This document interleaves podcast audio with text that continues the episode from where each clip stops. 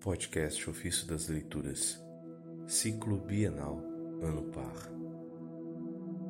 terceiro domingo da Quaresma.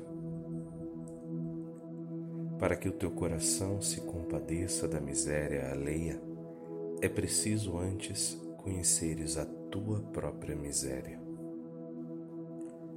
Do Tratado sobre os Graus da Humildade e da Soberba, de São Bernardo Abade.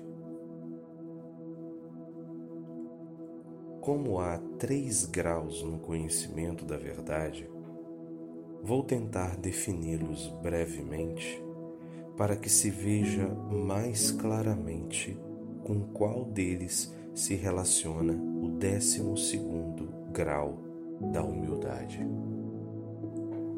De fato, procuramos a verdade em nós, no próximo e em si mesma.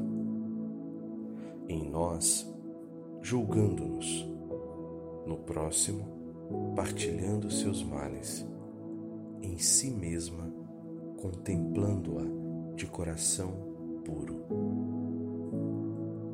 Repara como há equivalência entre o número e a ordem. Primeiro, ensine-te a própria verdade, que deve ser procurada antes no próximo do que na sua essência. Depois, compreenderás por que deves procurá-la em ti antes do que no próximo. Com efeito, o Senhor, no número das bem-aventuranças que propôs em seu sermão, colocou os misericordiosos antes dos puros de coração.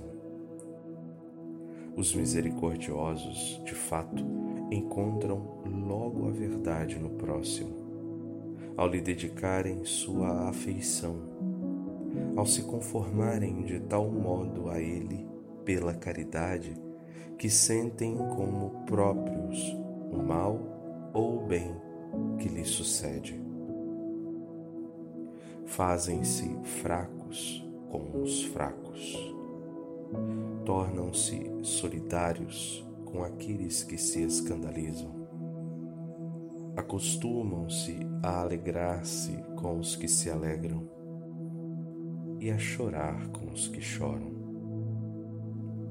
Com o olhar do coração purificado por esta caridade fraterna, deleitam-se em contemplar a verdade em si mesma, por cujo amor suportam os males alheios.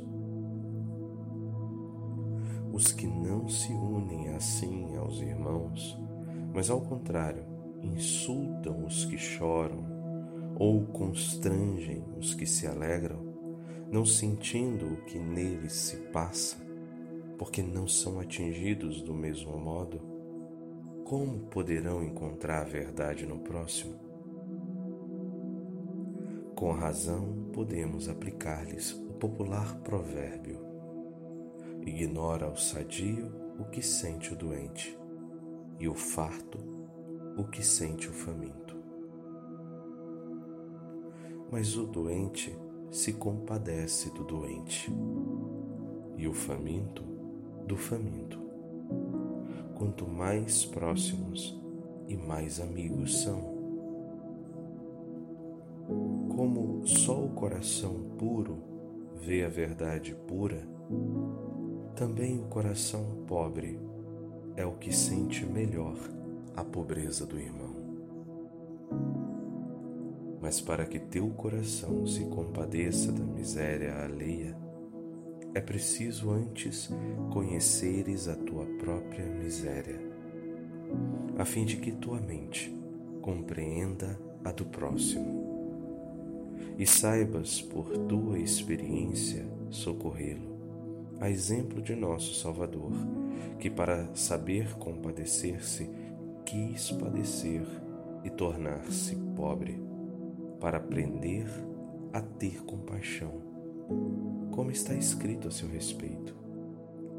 Aprendeu o que significa a obediência por aquilo que ele sofreu. Isso está em Hebreus, capítulo 5, verso 8. Assim aprendeu também a misericórdia. não o que desconhecesse, antes a compaixão. Ele, cuja misericórdia é eterna, mas para que aprendesse pela experiência terrena o que sabia desde sempre por sua natureza.